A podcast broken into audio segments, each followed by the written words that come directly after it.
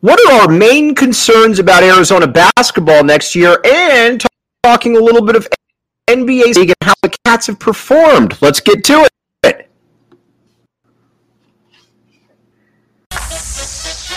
You are Locked On Wildcats, your daily podcast on the Arizona Wildcats, part of the Locked On Podcast Network. Your team every day.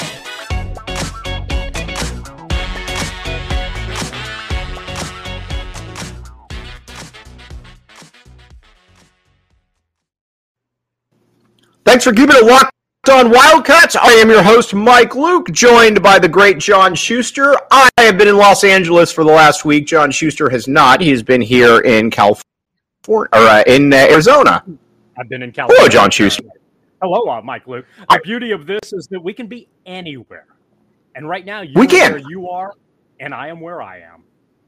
All right, I'm going to say this real quick as somebody who doesn't travel a ton, but Mhm. I'm going to say this. I understand the allure of the surrounding counties of LA. I in no way, shape, or form understand the allure of living, and we and I have talked about this, living in LA County itself. LA County does absolutely nothing for me. And by nothing, I mean less than nothing. I will live in Tucson every day of the week before LA County. And Tucson is a hellscape. Uh, laid out in many of the same ways with a lot of neighborhoods that are going to crap uh, or have gone to crap. And that is expanding. And Los Angeles is ahead of the curve. Los Angeles is basically Mad Max. Uh, but if you can stay in in a lot of the very nice suburbs, as you did because you were all hoity-toity, then uh, I did. you know that that is that is a way to approach it. But uh, in the summer of hellscape, uh, that is uh, basically uh, the end of your travel log. But it's very important for folks who might be going to Southern California. Now they know yet again that Mike Luke has told them LA no, surrounding areas and Orange County C. And our good friend Kevin Woodman says hello to everybody out there. Kevin appreciates all the support and all the love, so throwing that out there as well. All right. Let's talk a little bit of uh, NBA Summer League, which you've watched none of, and I've watched a little bit of. But I'm going to tell you essentially what happened, what's happened, and I'm going to give you, and I'm going to get your take on if you're surprised, if you're, you know, Ben Mathurin has impressed a lot of people out there from his ability to score the basketball to his physical prowess out there and his passing has also impressed some people. He looks like a guy that people are very enthused by and is going to play major minutes. Are you at all are, are you at all surprised by that? Not in the least. And uh, I'm also not surprised that uh, Mathurin is maybe getting, I don't want to say the better of Ivey, but I know, I, and I like Ivey a lot, the kid out of Purdue. Mhm. Uh, but I uh, don't you I- do. I was fascinated that Ivey was more highly regarded across the board than Mathurin was. And that that that to me was kind of one of those things where maybe and you you talk about this quite a bit in a variety of formats how the Big 10 gets a little bit more love than perhaps it deserves.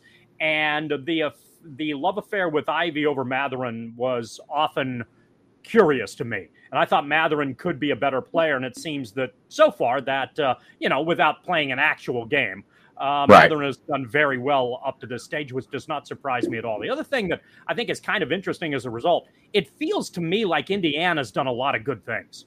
And that they're a that that they are a team that is poised to set itself up really well to be favorably competitive for the foreseeable future. Okay, now let's talk Dalen Terry. He's looked. Um, people have seen what he can do as far as his passing. He's turning the ball over a lot. Um, I'm not. Uh, I'm not really surprised by a ton of it because he's a guy. If you draft, he's very raw. You're expecting a couple years, and you and I both are on record as saying that we think he's going to be the best player from this team, and we both like Ben Mather Mathurin a great deal. But you know, Terry was still at the end of the day a guy that averaged eight points, four rebounds, and four assists last year. You could clearly see the talent and what he could do. But I always felt if you drafted him in the first round, you're probably taking this as essentially a redshirt year. And that's okay. And, Mhm. and and he is a player that can help with depth, and he's a good character guy. And uh, once I think he gets to the point of understanding and recognizing that he has a skill set that can play, I think then he'll he won't press as much as he probably is at this stage, where he's likely probably just trying to impress too much. And uh, once he gets comfortable with the belief that he can play and play favorably at this level, I think he'll be fine. And, and, and there's a willingness to improve as well. As frustrating as it may be in mid July, uh, I think uh, down the road, Dalen Terry is a guy who can be a very good benefit uh, to the league as a whole and uh, the team that he directly plays for. Uh, so, so, and and he was drafted at a good place on a team that is solid to good already. Right. And those are qualities that I think really help him out. He doesn't, what do have, he does, Mike. He doesn't have to do too much in the early stages, and once he understands what it is that works for him, then he can develop and progress a little bit. Very similar to the way that he did last year at Arizona. at Arizona? Yeah, and and and so yeah, I think there's a there's and, and it's kind of weird. It sounds like we're talking out of two sides of our mouths. We're Right, for sure. How, Look, how there's Ben nothing Mathurin- wrong with that. you know how Ben Mathurin is awesome. and He's incredible. He's the greatest player in the history of forever in the summer league. Therefore, you know how how dare anyone didn't take him number one? And then Terry, well, you know it's okay. Pump the brakes a little bit. Terry will be just fine. But I think ultimately they'll. All that said, they'll hopefully both be just fine and represent Arizona at the next level very well. All right, now Christian Koloko is putting up about 10 and 7. Um, he's another guy that I think it's going to take him a little bit of time. I, I know we've talked about this, but I can't remember exactly what you said. What kind of pro do you expect Koloko to be? Because you were ahead of the curve on Koloko. I was not, you were. Well, defensively, I, I I think he has a he has a a skill set that allows him to be very beneficial on that side of the floor. Is he Rudy Gobert? Maybe Rudy Gobert light. But I think he may be able to play the perimeter defensively a little bit better, which is helpful. Again, I don't necessarily, especially in the early stages of his career, I don't expect Koloko to be a guy who you run any real plays for Right. other than maybe the occasional pick and roll at the rim. Uh, but more often than not, uh, Koloko, and I was wrong about this at the college level because occasionally Koloko showed that he could score. Right. Uh, but at the professional level, I would expect him to be a defender and rebounder, a guy who can help you get out on the break, and uh, maybe uh, the points that he gets are as a result of offensive rebounds, maybe in fast break transition. That's thing. My Koloko has a skill set that plays. Uh, my issue is one that's a little bit different than yours, and I think you and I see things a little bit differently here. And if it's something uh, I have glasses. Schuster does not. So you, that's why you want to listen to Schuster on this. No, I don't know. If you want to, uh, do you? Uh, anyway, I'll, I'll I'll ramble here. I was wondering if you wanted to take a break or something. Yeah, no, no. You go and then we'll go. You go and you go. All right, sounds good. I just don't know the format of this show anymore. Don't worry. I've got it down. I will go like this. Oh, that's that's that's all I need. In the radio industry, that means to break. That means to break. Also, this is kind of an inside. Uh, this is an inside baseball behind the scenes sort of thing uh, with our pal Nate Rady, who used to do what you did over at the old radio station when I was broadcasting post game shows. Nate Rady would do this all the time, and I would never listen to him, and it would drive him bonkers, absolutely bonkers. So I would I would run long on a break, knowing that I was going to come back in the next break, give a score, and then go to another commercial break Right. get us back on track. Drove drove Mr. Rady nuts, which was fantastic in and of itself. So so when you do that, be prepared. I'll just continue to ramble. Um, my issue with Koloko is the mental thing. You have talked a lot about how Tommy Lloyd dealt with Koloko very well above the neck because he supported him on a fairly regular basis and uh, that was something that allowed Koloko to flourish and develop because he wasn't being beaten down all the time. And Koloko doesn't have the personality at this stage uh, to be able to adapt to that particularly well. So if you beat down on him and constantly criticize him, he kind of goes into wallflower mode and then isn't an effective player for you. Whereas if you build him up and say, this is what you need to do, get it done, everything's okay, it's cool, uh, then Koloko has a better opportunity to flourish. In the NBA, where there's money on the line and results are important, uh, if Koloko doesn't play well, I think it behooves him to either himself mature and understand that he's going to have to deal with some legitimate criticism that isn't very nice and isn't very supportive and isn't quote unquote loving.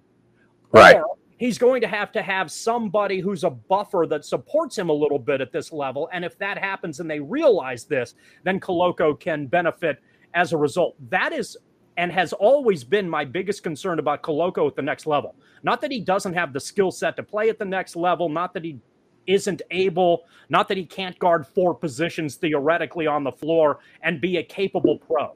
But when things don't go well for him and he gets yelled at, how is he going to respond? And if he's at a point where he knows that that's part and parcel to the landscape and he responds well, then that's good news. But if he doesn't, then you know that could be a real problem that uh, needs to be addressed. And the way that it's addressed, I think, could be interesting to see. Okay, now let's talk about Rock Auto. One thing with Rock Auto is that you don't need to worry about anything if you basically, you know what, John Schuster, sometimes I get ahead of myself. Mm-hmm. Tell people about Rock Auto. Now, let me tell you about Rock Auto, Mike Luke. I'd be happy to do so. First off, rockauto.com. That's pretty easy. You know how to spell rock, you know how to spell auto. You put the two words together, add a .com, and you'll find the website. When you find the website, then you'll be able to search for a bunch of parts. Those parts will come to you. They'll often come to you at a cheaper price. They'll be delivered to you. The convenience will be great. Now, from there, you can decide how it is you want to put that part in your car. Can you do it yourself? Can you find a mechanic who does it for you? Whatever that avenue is, uh, Rock Auto makes the part finding process a heck of a lot easier and hopefully in the long term, a lot more fiscally responsible as well. And like you said, a lot of people that like to do their own stuff, like a John Schuster, that's where you look at and you say to yourself, you know what? If it, John Schuster can do it, I can do it. We're going to take and a quick, true. We're going to take a quick break. Thanks for keeping it locked on Wildcats. I am your host, Mike Luke. All right, Schuster, we talked about these guys that have gone on to the NBA riches. What is your biggest concern for next year's Arizona basketball team? Uh, defense and athleticism, probably. Right, right. uh, did I go out on a limb there, Mike? Right. right. No, not really. Let's right. see you lose Koloko, a seven footer who can run the floor and uh, helps you defensively on the interior. Uh, you have a guy with length and athleticism who sees the floor in Dalen Terry, and you have a guy in Ben Mathurin who can jump out of the gym and perhaps score 30 points a game if you need him to. Hmm. Right. If you lose those three, all of whom are superior athletes, what might be Arizona's concern this Correct. Year? Well, I can't even imagine. I can't even. None of us can possibly imagine that. Uh, so, so yeah, that is uh, obviously uh, something that Arizona and a lot of really good college basketball teams ultimately have to deal with.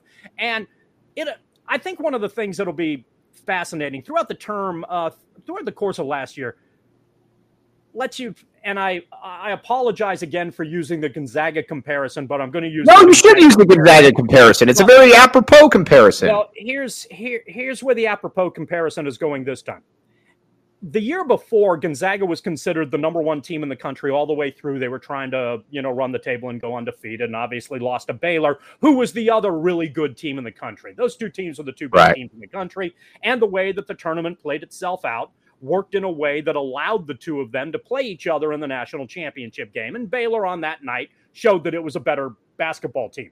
However, on that team for Gonzaga, they had Jalen Suggs and uh, there was another. Jalen Suggs. You also had um, uh, really instrumental, good player that helped them athletically. Yes. And, um, yeah, I know you're talking about. Yeah. yeah. Uh, so the following year, when Gonzaga was a number one seed, uh, I never really felt that Gonzaga was as good last year as the year that they had Jalen Suggs. And I thought at some point they were going to recognize or discover, discover is probably a better word, that not having a guy of that talent is going to be a problem for you. And it turned out to be, I think that that was probably true. Uh, very good season, but last year's Gonzaga team just wasn't as good as the year before. Right. Jalen Suggs was a guy who had a lot to do with that. And Suggs was what? A top five pick. Right. So a lot of that makes sense. So this year's Arizona team to me feels very similar. I think there's reason to believe they could overachieve. Lloyd's system in the regular season works. Uh, mm-hmm. and, and I think it's one of those things where you can have a lot of wins game to game to game in a regular season, but once you get into you know, the tournament and uh, you know those sorts of things, you might discover that there's that talent needs to step up and that's probably an area that Arizona has is going to find difficult. It's not just you don't magically replace Mather and Terry and Koloko in one recruiting class. And right. Just think and just think you're to, you know, yeah, there's reloading, but then there's also a little bit of reality that goes to it. I would not be surprised if Arizona's a top four seed heading into the NCAA tournament next okay. year. And we're talking about how Arizona overachieved in the regular season and I would not be surprised as a result, of course, saying this nine months out, uh, if Arizona does not have a particularly good tournament run either. Um, but there are two guys on the roster who I think are instrumental. Uh, one on the inside in Ballo, and the other guy is Ball. And, and and those two guys need to fill positions to try to close the gap as much as they can uh, to give Arizona the best chance it can to be effective uh, in the long run from game to game over the course of 22 and 23. Are we at the point where you know what I'm going to well let's take a let's take a quick break right here. I want to tell talk to you first though about Built Bar. Built Bar you look at the strongest teams out there and you think to yourself, "Man, how did they get that advantage?" I had never thought about this until John Schuster brought it up. When you think of the Pac-12 South and you think strength, you think brawn, you think burliness, you think Utah. Oh, you certainly you certainly do. Where is where is Built Bar based out of? Utah. Not only are they consuming a high level protein product, they also obviously enjoy it as well, which is half the battle. So again, check it out right there. Uh, you can go to GNC. John Schuster likes the blueberry. What do you got there, by John? The way, by the way, before you continue, do you know what yesterday was? Yesterday was National Blueberry Muffin Day. Right. Interesting. What is uh, Built Bar's what best, it's their best one. Let's be honest here. It's their best one. Yeah, yeah. So right. you might it might as well be National Built Bar Blueberry Muffin Day almost every day for you. Watch this. Thanks for keeping it locked on Wildcats. I am your host, Mike Luke. You made an interesting point there, John Schuster. We're talking about Arizona basketball for this coming season. I am of the point now where it's, again, I'm not comparing Tommy Lloyd to Lute Olson. I'll allow you to compare Mark Few to Lute Olson. But I am not comparing Tommy Lloyd to Lute Olson. Let's be clear here. But I do wonder: Are we at the point where he's such a good coach, and we have to have, we should have enough faith in his roster construction that Arizona pretty much every year is going to be a top twenty-five team. It's just if they're going to be elite or if they're going to be fifteen to twenty-five. No. Oh, all right, go no, ahead. No, because we're only in year two. So we. But you've been following the Gonzaga fact. Yeah. You've been following from a long. Okay, go ahead. Okay. And and and you know, I think if you had asked this question in 1988 or 89 about Lute Olson in Arizona, I'm not sure the answer would have been different either. We wouldn't have known that answer until about 1994 or 1993 right. when Arizona was still trying to, you know, when Arizona was still somehow winning regular season tournaments and the rest of it and ended up being ranked higher because their system worked really well and in the regular season they they played game to game to game very well. Is it likely that we're moving in that direction? Clearly, I believe so. But in just year two, I don't know. And, and, can he recruit? Does the recruiting work? Can he do the pieces fit together? I know the I know the track record and his participation at Gonzaga is significant. And if I were a betting man at you know some place like Bet Online, Bet Online Sport, yes, Bet Online Sportsbook. Yes, thank you for the right for for for, for the right website address there. Uh, then I would heavily lean in the direction of uh, Tommy Lloyd being that kind of coach for Arizona. And I think even with whatever the dynamic is happening with mega conferences and not this conference and where the hell Arizona is even going to be next week, let alone 10 years from now, I think because Lloyd has connections to an international market that has a lot better talent than it used to, that bodes well for the U of A. I think the system as difficult as, as it is to defend, is relatively easy to teach. And those things help Arizona get a little bit ahead of the curve as well. So I don't think we're, I think we're talking semantics. More likely than not, you are correct. We're at the point where Arizona is going to be a major factor on the national stage on a consistent year to year basis, but still just being being at the onset of year two, you know, there are still legitimately some questions out there, I think. All right. John Schuster, the pro that he is, we're approaching that 20 minute uh, mark right there. Shu, really appreciate you hopping on right here. I'm Mike Luke. We will be back with you soon. You've been listening to the Locked On Wildcats podcast.